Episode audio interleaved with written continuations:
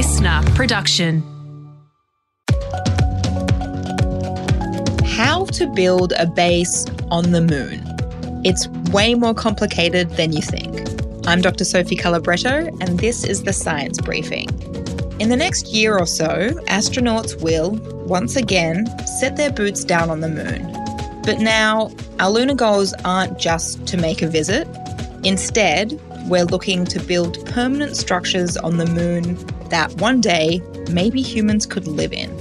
But there's a major question we still don't have the answer to. How the heck do you even build something on the moon? Today, I talked to Cosmos Magazine journalist Jacinta Bowler about the insane number of variables that affect lunar construction and whether or not a moon base is even possible. So, Jacinta, we talk about space a fair amount on this show, but today we're talking about something that I have literally never given any thought to, and that's building things in space, like actual buildings. Yeah. For the most part, focus has been on space exploration, landing on planets, discovering things, stuff like that. But now the focus is slowly shifting to inhabiting these places. It makes sense that you and most likely many others haven't thought about this, as we haven't ever really considered it to be possible to live on the moon, let alone build structures and settlements there, except in science fiction, I guess. Yeah, I'm just trying to visualize in my head what building something on the moon would even look like. If you think of a work site, for example, but those bits and bobs equipment just floating all over the place. Like, I know that's a bit of a stretch, but at least that's sort of what's happening in my mind right now. The moon still has some gravity, even if it's not Earth gravity. So I guess it'd just be like more like jumping bits and bobs rather than floating. But yeah, I recently read a book called Artemis this is a book about a space colony on the moon. It's been well established for a while. So the visual I have is from this book. You know, it's these big circular white domes of plastic with air inside. But real world, no longer science fiction. Yeah, we're literally talking about building things on the moon, a completely different set of conditions to here on Earth. Mm-hmm. But at the same time, we're trying to make structures that resemble those here on Earth as well. And then there's the question of how we'll construct them. And when it comes to the moon, it's not just humans who'll be building the structures. There'll be a decent amount of autonomous construction going on using robots. So, as you can imagine, there are some serious challenges from the get go. Let's go to the moon now and firstly look at some of the physical challenges of building on a place like the moon. I mean, as you said, it's a completely different environment than here on Earth. Yeah, 100%. There's different gravity, as we talked about. There's also no atmosphere on the moon, so everyone has to be suited up to get their oxygen, which is an obstacle itself. This lack of atmosphere also means that humans can be exposed to deadly solar radiation on the moon. So humans can only have a limited amount of exposure from solar or cosmic sources before being required to return to Earth. This is where the robots potentially come in. Another challenge, this one might sound crazy, but it's a very real threat. It's stray meteorites. Oh. Micrometeorites and other secondary debris are capable of puncturing poorly designed habitats. So you don't want to go to all this effort of building something only for it to be knocked down by a stray meteorite. Mm. On top of this, and this is something that looms over every part of the process when it comes to constructing things in space, is the cost involved. Right. So run us through how much setting up buildings on the moon would cost. So I can't give you an exact figure, but making a moon base is mind blowingly expensive. Currently, the cost to launch one kilogram of anything into space is about 75,000 US dollars. Heck. Yeah, it's a lot. It's a lot. Um, and just think about the sort of structures and materials you're likely to want to send up into space. You know, something as simple as a lightweight garden shed can weigh 120 kilograms. Oh dear. Yeah, you see where this is going. That would be 9 million US dollars for one garden shed. Go, you want that to be a good garden shed, wouldn't you? You'd really, you really would. Um, you know, a garden shed, it's not particularly big. It's not likely to do that much to home people or protect them from the harsh conditions. Actually, maybe just don't send a garden shed up. I think it would be bad. No. But jumping back to the conditions on the moon, there's another factor at play here too, which is interestingly a major problem for building things on the moon, but at the same time could be the answer to getting these buildings up in the first place. This other factor is something called regolith. So that sounds like a supervillain. Jacinta, who or what is regolith? Well, it's not a supervillain, as far as I know. Okay. It's basically moon dust or Oh. lunar dirt, lunar dust. It goes by a few different names. And it's formed by meteorites crashing into something. The crash site of the moon then smashes lunar dirt out of the crater and it lands on the ground. Oh. And the thing to know about regolith is that it's super destructive. It's razor sharp and jagged. It's also electrostatically charged, which means it sticks to everything. If people breathe it into their lungs, it tears them up.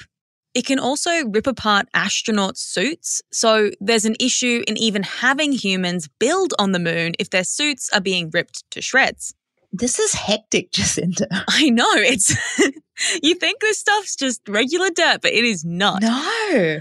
It's also super destructive to machinery, seals. So if you have a space between, you know, the doors to get in and out of the base, for example, it would break that down. Yeah. It destroys basically everything. It's super dangerous, but like I said, it's a bit of a catch 22 because it's also incredibly useful for a bunch of things around spaceflight. Okay. Because it's so common on the moon, researchers want to use it for a whole bunch of things. Some research has shown that moon dust can be used to create oxygen, hydrogen, and even rocket fuels, which could help power our space exploration to Mars and beyond. But there's another potential application for regolith, and that's turning it into bricks to then lay down the foundations for building on the moon. Oh. This is the focus of one researcher, Monica Stankiewicz from the University of Adelaide. Okay, this sounds very cool. What can you tell us about Monica's research? So she's studying lunar architecture. Monica's research, in a nutshell, is looking at how we can collect and gather regolith, turn it into bricks, and then build structures to protect humans or things from the harsh conditions of the moon, which one day might mean we're able to live there. This is obviously important because if we're able to collect the regolith, we could avoid importing building materials from Earth. This means that we could bypass lots of the costs associated with transporting things up there. So, a few things to unpack here, but I want to start with how we can gather regolith. You were just talking about literally how dangerous and destructive it is. How do they plan to collect it? Yeah. so, one of the methods Monica mentioned was using rovers to drive around, exploring and prospecting for regolith dust. It would then collect it and bring it back to some form of base to then turn into bricks. And then to turn it into bricks, there are some options. You can sinter it. This means that you're basically taking a laser and melting the regolith particles layer by layer. Mhm. You can also cast it. This involves heating it up until it's molten and then pouring it into a cast, making a brick. And then when the bricks are made, this is the fun stuff. It's time to lay them down and make structures. In her research, Monica also focused on what types of structures could be made using these lunar bricks and using as little extra materials, for example, concrete, as possible. Extra materials is extra money getting them onto the moon to build. Monica, in her work, settled on an architecture style called corbelling. Okay, I have no idea what corbelling is. What can you tell us about that, Jacinta? It's a style that's been used since the Neolithic times, so that's more than 10,000 years ago. Wow. It's basically, advanced brick stacking. I'd describe it as looking a little like an igloo, but instead of ice, it's stones. Okay. Monica looked at historical examples of corbelling to map out the best ways to do it. And the creation she made, she says it ends up with these cavernous temple like spaces that have real Star Wars vibes.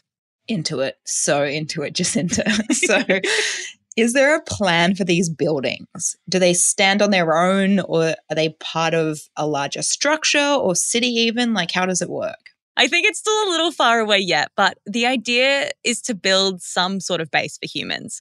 This is the one she thought up in her capstone research.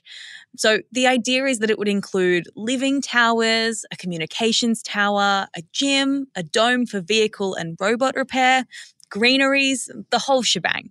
Monica even suggested a site on the moon for the base. It's at the edge of something called the Shackleton Crater. This is an impact crater near the South Pole that receives sunlight 86% of the time. This is an ideal spot because if the robots are solar powered, they can get heaps of sun and they can do their little jobs creating bricks that are needed to build the base. So, Jacinta, not to be a party pooper, say we build buildings on the moon, what's to say they will actually survive? As in, we've never built on the moon before. So, how can we be sure that the structures we build will actually stay intact? Yeah, so to survive long term, there will definitely be challenges both around repair and expansion of the base. One of the other reasons Corbelling was chosen to build these structures is because the bricks can be piled in such a way that certain ones can be removed for small windows or can be replaced if something breaks without damaging the structure. Okay. You can kind of think of it like space Jenga. From the outset, we're potentially going in with a building style that we think might be best suited for the conditions on the moon. But yeah, this is really a won't know till we try situation. There's so many variables at play. But I think it's really exciting because we're heading back to the moon. And no one has ever created a long term settlement on another planet or moon. I am so, so excited to see what happens.